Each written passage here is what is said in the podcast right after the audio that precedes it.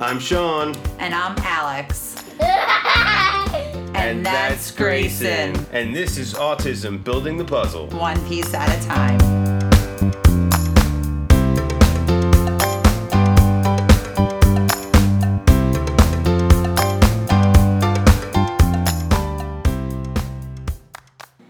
Everyone, and welcome back to Autism Building the Puzzle, one piece at a time. I'm Sean, your host, alongside my co-host and wife extraordinaire, Alex. How are you? Hey, babe. I'm doing good. How are you? What an introduction.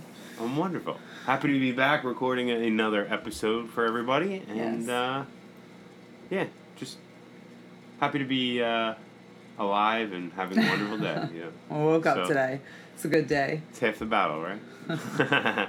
so, uh, a lot going on. We're going to be talking about setting goals, uh, expectations, and uh, different things like that. I think Mhm. it's an important topic, uh, especially for people that are newer in their journey. Um, you know, to kind of temper expectations and, and you know, you know, know what to focus on, how to focus on it, and, and things like that. So, Yeah. uh, but in our lives, things are crazy. The dogs are all here with us right now while we record. Yeah. Lord help Uh, us. We're, we're, we're lucky we're able to calm them down enough to actually record. It only took five tries so, So- far, so hopefully this one this one works. We'll this, see. this one will stick, I think. Okay. So, um, but besides that, what's going on with you? Same old doing therapy with Grayson every day now. Just, you know, I'm the therapist and the teacher. Um, so, but he's doing great. Everything's going well with that. Um, he's working really well. We get done really fast, you know, just because we're, it's the same amount of breaks and things like that, but it's just, we get done quick. So we're done usually in about an hour and a half. And I've been intertwining the schoolwork with it. So he did tracing yesterday, Nice. alphabet and all that again. So yeah, it's going good. All right. So, well, I guess let's get into it. Yep. Um, which one do you want to talk about first? Setting goals or expectations? Uh, expectations.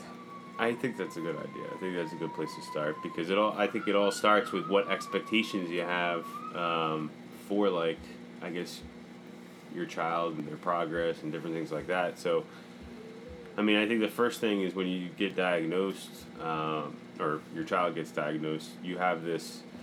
You had an expectation of a certain life that you were going to have with your child Yeah. like you had this like almost like a dream state of what it was going to be like to be a parent Mm-hmm.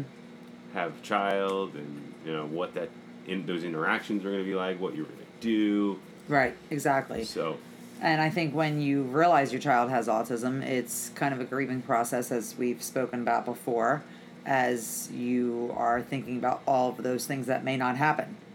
Um, and I think setting expectations when you are going, you know, when you have a child on the spectrum, um, is sometimes is most of the time the wrong thing to do. Um, you can't get your hopes up about things. You have to kind of take it day by day, and that doesn't mean be negative, but you know, I've kind of learned my lesson with getting excited when things are starting and thinking like, oh, we're here, this is going to happen now, and then it doesn't happen, and like you'll go through it a few times, and then you're not let down, but yeah, you're disappointed. You know, a couple times we thought Grayson was going to start talking. Um, we actually thought he was going to talk early when he was a baby because he would babble so much. Um, but there were a few times that speech, you can hear him yelling right now, probably. There were a few times that speech has started and he said a couple words and then it's like every day consistent for like three weeks and then you don't hear them again.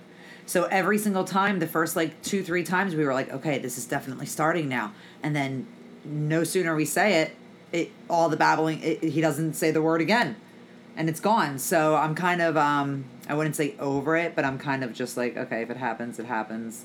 I don't really think too much about it. Now when I hear him babbling, I'm like, great job talking. I still make a big deal about it, but I don't really sit there like, oh, he's gonna start talking now, you know, anymore. yeah i think you need to throw all like expectations out the door because Yeah.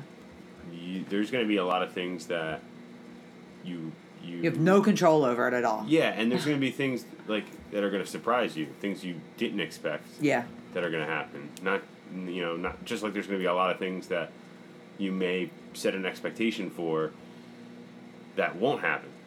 Right. So it's going to work both ways, but Um, I think it's especially hard for people that are those like type A linear thinking type people that like okay, this is the goal. This is what we're gonna do. You know what I mean? Like, unfortunately, in this world, you don't you don't really you, you can't really look at things that way.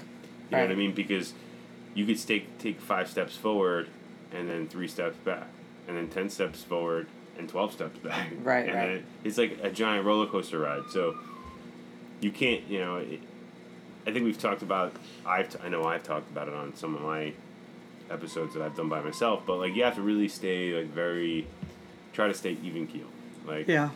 as many bad days as there's gonna be, and days that you like look look at the um, future and you're like, I don't even know what to think. I don't know. Like, is there a light at the end of the tunnel? I don't Yeah. think there is. Like, there's just as many good days too. So Absolutely. you know what I mean. You have to really try to not get overly excited when things are going well, because Mm-hmm. there's going to be setbacks.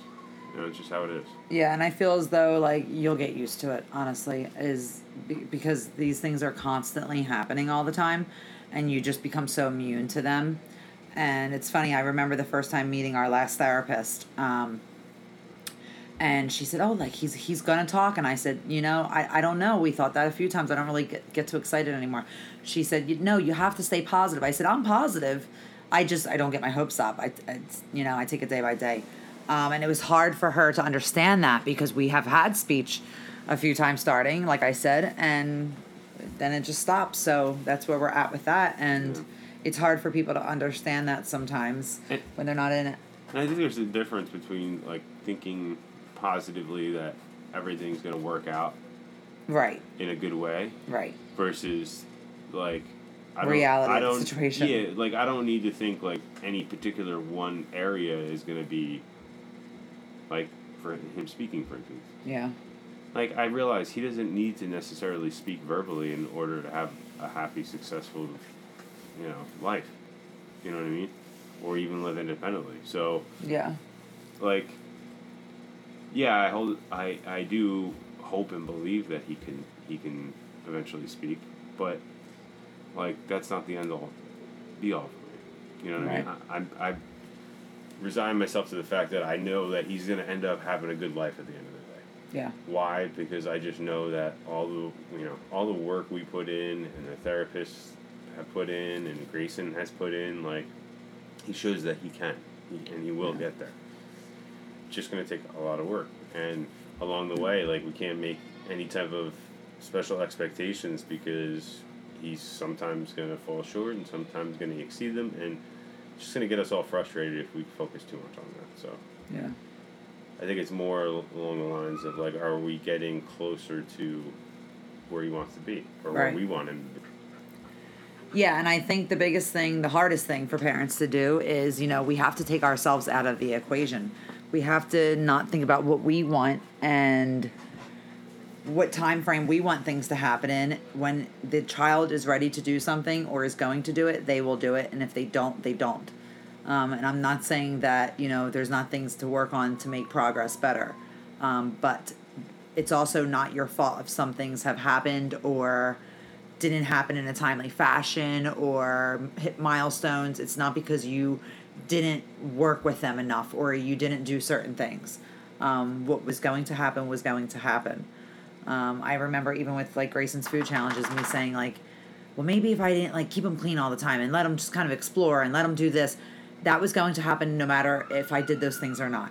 Um, so it's hard, I think, for us parents to do that. But again, it's not about when we want it to happen. So I think the sooner that you're able to come with, to terms with that, also because you do not have control of half of these situations. So would we like Grayson to talk? Yes. Did we put him in speech? Yes. Have we done therapy since 18 months old? Yes. I mean, so where have you really gone wrong with that? You know? Yeah, it's, Um, it's up to God and the child Yeah. um, what think when things happen and how they happen and Absolutely. and everything. And, you know, you're doing a good job as long as you're supporting them in the best way that you can. Yep. You know what I mean? Um, you know, and you can't you can't really get upset about that. So. Yeah. Um, I mean, moving on to like setting goals. We we've got a bunch of questions um, o- over the time that we've been doing this about uh, a lot of things that relate to goals. So, you know, uh, a lot of people have asked questions about wh- what do you focus on, skill acquisition, academics, life skills, social skills. Like, I mean, I think it's every child's very different. Um, you know, you have higher functioning children on the spectrum that may not need help in academics at all or skill building. It may be all social, you know what I mean? Um, it may be all stuff like that. You may have kids that are, need assistance with life skills more. So it all really depends on individually. But I do think it's very important to um, separate your goals um, and, and setting goals in different areas. Um, and I think it's a little different than setting goals for yourself. You know, a lot of times when you're setting goals for yourself, the re- recommendations are to keep them dated, measurable, everything like that. I don't necessarily think there should be dates on goals No, when you have them with a child that's on the spectrum. no, I don't think so either. I You think what I just mean? write down your go- the goals. Don't put a time frame. Yeah, and then this is what we're doing to work on that. How are we going to get there? These are the different Yeah. things we're going to do, the steps we're going to take. Mm-hmm. And I look at it like this: any kind of progress is is awesome. I mean, you know, there's sometimes like the other day I thought, okay, Grayson, I don't know if he's going to get through this whole alphabet of tracing right now without having behavior, especially because this is the first time I'm intertwining it with therapy, like the schoolwork. And he did great. He loved it.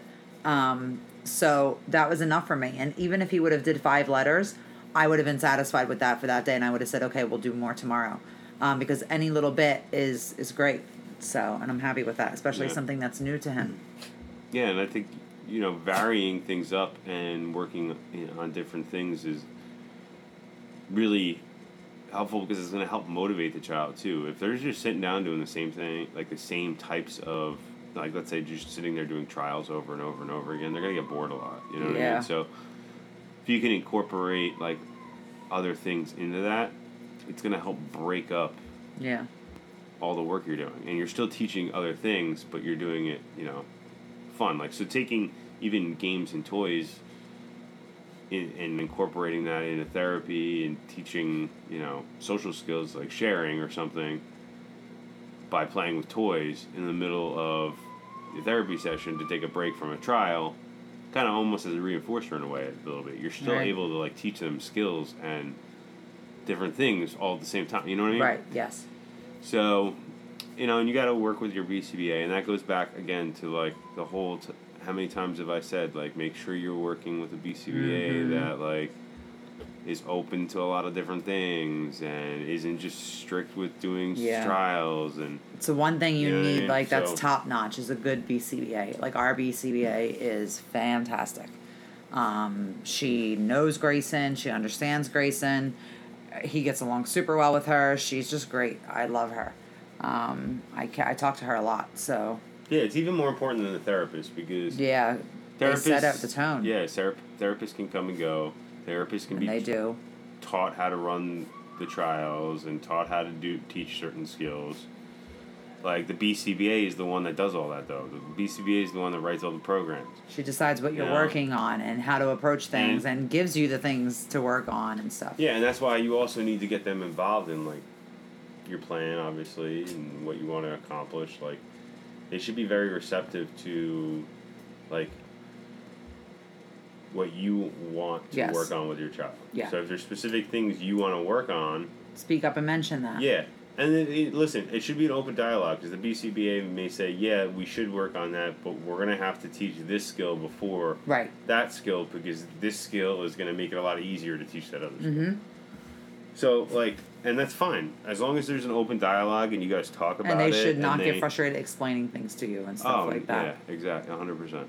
If they do, that's a huge red flag. Oh yeah, and so you should have goals in a lot of different areas. Mm-hmm. Um, shouldn't just have all academic goals. Like I said, don't don't t- uh, put a time frame on them necessarily. Um, certain skills could take a, a month to teach. Some could take a week to teach. Some a day. So it all depends. Yeah. Yeah, so I think you know we need to uh, set those undated goals, very open ended. Um, be willing to change your plans a lot Mm-hmm. um, in terms of how you're trying to focus and teach those different skills and different things, and definitely vary it up with different areas. Um, so you can work on a lot of different things, and um, keep it'll help keep the child engaged as well as well as yourself. So Yeah. Agreed. you know. Um, Stay organized. It's the best way. Yeah. Like we said, writing everything down, staying organized. Yeah. So, do you have any other final thoughts before we wrap this one up? No, and if you like we said, if you don't meet a goal, don't beat yourself up over it, you know? And that was one thing I learned with homeschooling was I kept like putting so much pressure on myself in the beginning like, "Oh my god, we have to meet all this, we have to do this, we have to meet all these goals."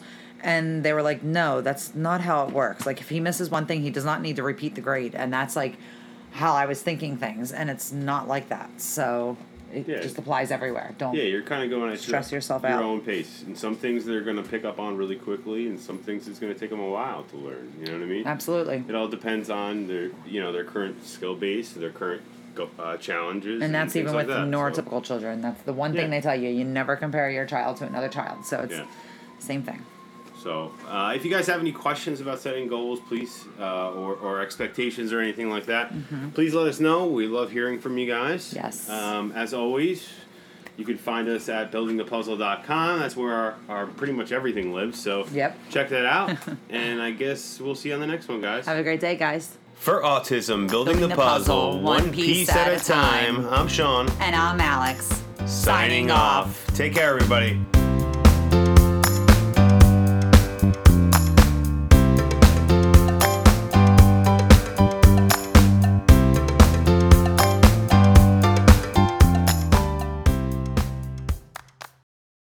Here at Building the Puzzle, we understand how difficult and challenging it can be for parents with autistic children that have communication delays.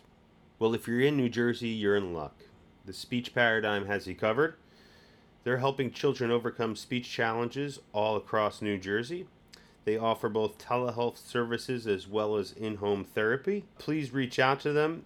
You can uh, take a look on their website at www.thespeechparadigm.com. Can reach out by phone at 732 203 5268. You can also find them both on Facebook and Instagram as well at The Speech Paradigm. We are also sponsored by Grayson and Company, uh, making homemade toys. They have everything from wooden homemade toys to sensory bins, sensory boards, all different kinds of toys for your children. Uh, they can be reached at grayson-company.myshopify.com as well as on Facebook and Instagram as well as Etsy. On Etsy, they can be found at Grayson and Company Toys.